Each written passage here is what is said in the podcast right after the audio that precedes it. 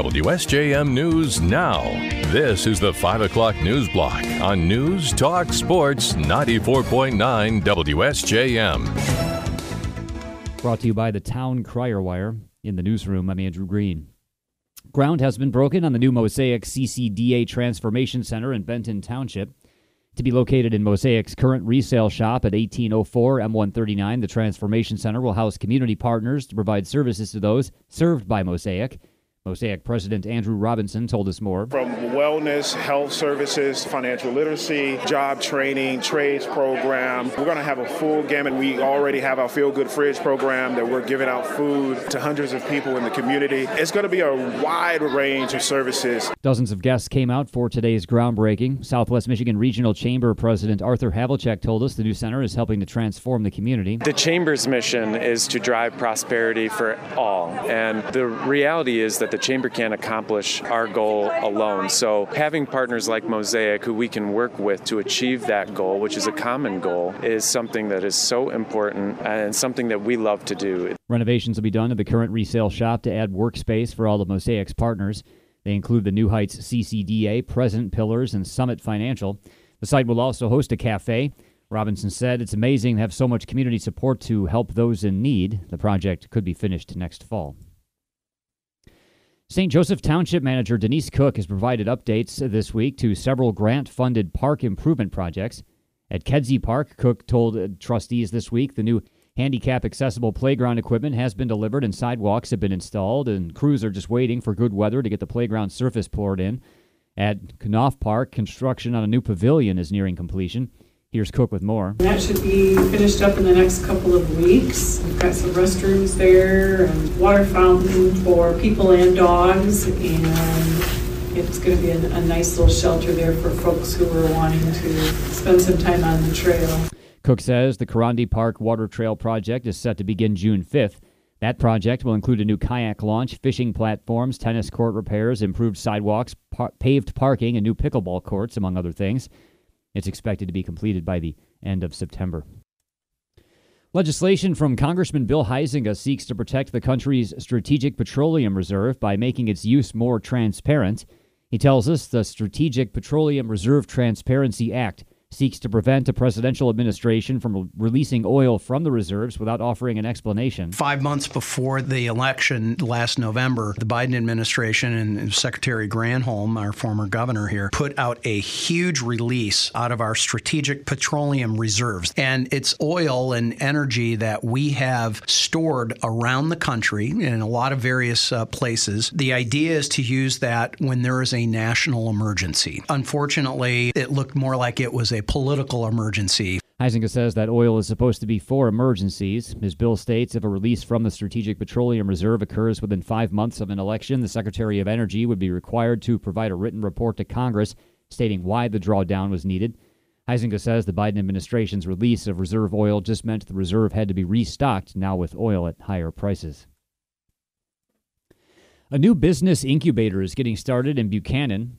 Live Buchanan director Ashley Regal tells us they've rented the former hometown video location right downtown and are turning it into a space for fledgling businesses to get started. We have a really strong maker and entrepreneur culture in here in Buchanan. We've had a lot of industrious people that have been here since its founding. So we just have this culture of small business and people just pitching in and making things happen.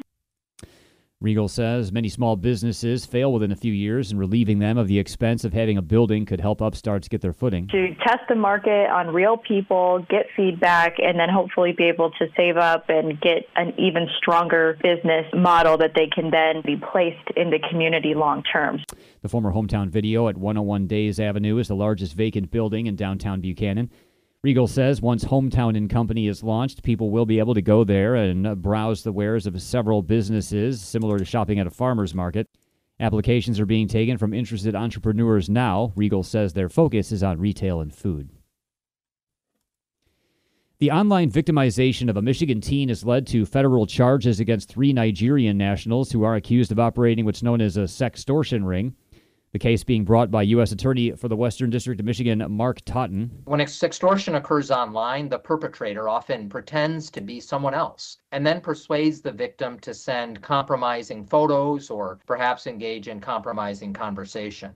The perpetrator then threatens to disclose those photos or the conversation if the victim doesn't provide either money or further sexual favors. The perpetrators can be here in the United States or really anywhere around the world.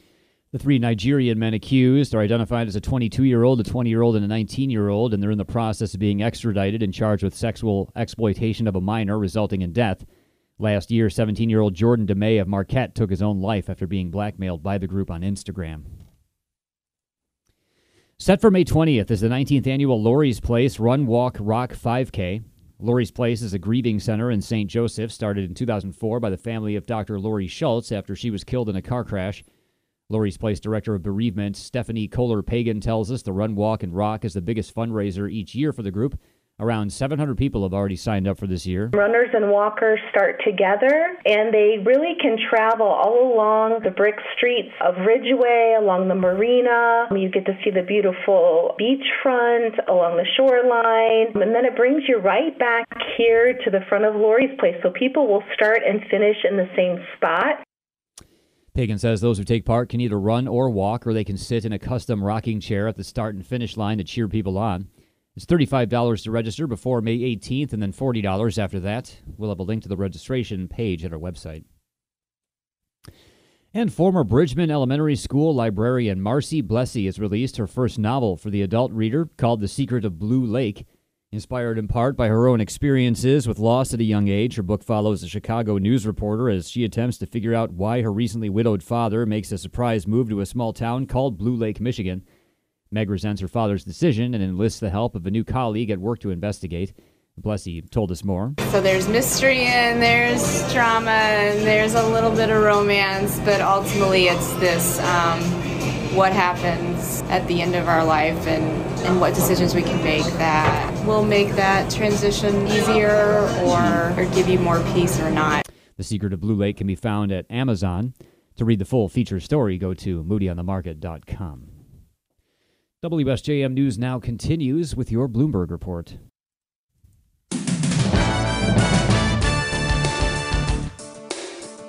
WSJM News now continues, brought to you by Imperial Furniture in Dowagiac, where furniture shopping is fun.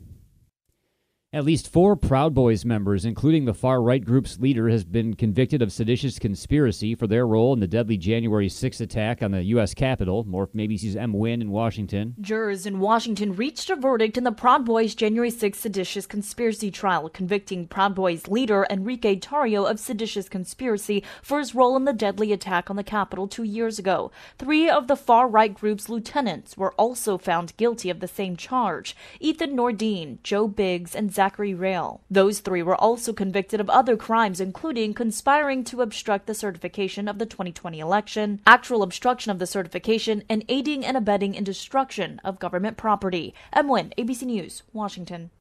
Police in Davis, California are working to figure out if a person detained on Wednesday afternoon was involved in a series of stabbings in the small Northern California college town. More from ABC's Alex Stone. Police aren't saying much, except they are talking to a person of interest in three stabbings in less than a week. Two of them fatal, and one of the dead was a University of California Davis student. But police caution they have talked to other persons of interest. Still, though, that police are talking to somebody makes Alicia Machado, who lives in Davis, feel better. It's just been hard, um, you know, like trying to decide whether we should go to the grocery store, go to class. Two of the victims were homeless, and the student was killed in a park. The killer's motives are unknown. Alex Stone, ABC News. The choking death of a man at the hands of a New York City subway rider was setting off powerful reactions today, with some calling it a criminal act and others justifying the killing as defense against a dangerous disorder. Manhattan prosecutors have promised a rigorous investigation into whether to bring charges in the death of the black man who was tackled by fellow passengers and put in a fatal chokehold by a white Marine veteran. The medical examiner's office ruled Wednesday night Jordan Neely, age 30, died in a homicide from compression of the neck, but said any determination about criminal culpability will be left to the legal system. The U.S. Senate Committee on Armed Services held a worldwide threat hearing today addressing the biggest threats the U.S. faces from overseas. Democrats on the Senate Armed Services Committee called out China and its constant competition with the U.S. Director of National Intelligence Avril Haines. Perceiving the United States as a threat, the PRC seeks to undercut U.S. influence and is looking to portray the United States as the root of global problems. Lawmakers also pointed to Russia's war with Ukraine, Sudan's internal battle between two military leaders, and the climate change crisis as threats to the nation. Republicans slammed President Biden's proposed defense budget for fiscal fiscal 2024, a 3.3% increase over last year, as inefficient. A Republican donor paid uh, two years of private school tuition for a child raised by Supreme Court Justice Clarence Thomas, and Thomas did not disclose the payments. That confirmation of a published report comes from a lawyer who's represented Thomas and his wife, Virginia. The revelation of tuition payments made by a Dallas billionaire Harlan Crow is the latest example of Crow's generosity to Thomas and his family. It's also raising more questions about Thomas's ethics and disclosure requirements in general. The payments, along with the earlier examples of Crow's financial ties to Thomas, were first reported by the nonprofit investigative journalism site ProPublica. New statistics are showing that fewer Americans are smoking cigarettes. More from ABC's Brian Clark. Cigarette smoking's blamed for one in five deaths each year in the United States, but new numbers show that fewer people are lighting up. The CDC said just 11.5% of adults said they smoked cigarettes in 2021, the lowest percentage on record that dates back to the 1960s. But not all tobacco use is declining. The number of people who use e cigarettes increased in 2021, and 18% said they use two or more kinds of tobacco products. One third of those said their two were cigarettes and e cigarettes. Brian Clark, ABC News. Fox News is opposing an effort by three news organizations to reveal documents related to its recently settled defamation lawsuit, saying that material would do nothing but, quote, gratify private spite or promote public scandal. The Associated Press, the New York Times, and National Public Radio want to uncover mostly private phone, text, and email conversations between Fox employees after the 2020 presidential election. Many of the messages have already proven newsworthy and embarrassing to Fox. A Fox lawyer said one of the reasons it agreed to pay the $787 million settlement to Dominion Voting Systems was to buy peace and end the media spectacle. And Ed Sheeran has won his copyright infringement case in New York. The singer was accused of copying the Marvin Gaye classic Let's Get It On by the family who co wrote the 1970s hit. ABC's Aaron Katersky has more. Ed Sheeran gave a micro concert for the jury. He had a guitar, he sang, and he tried to say that Thinking Out Loud and Let's Get It On are, are both based on a four chord progression that's common in popular music. In fact, his attorneys played this rather humorous mashup video they got off YouTube of some British comedians playing like a hundred songs in a row seamlessly that use the same four chord progression. WSJM News now continues with your weather forecast.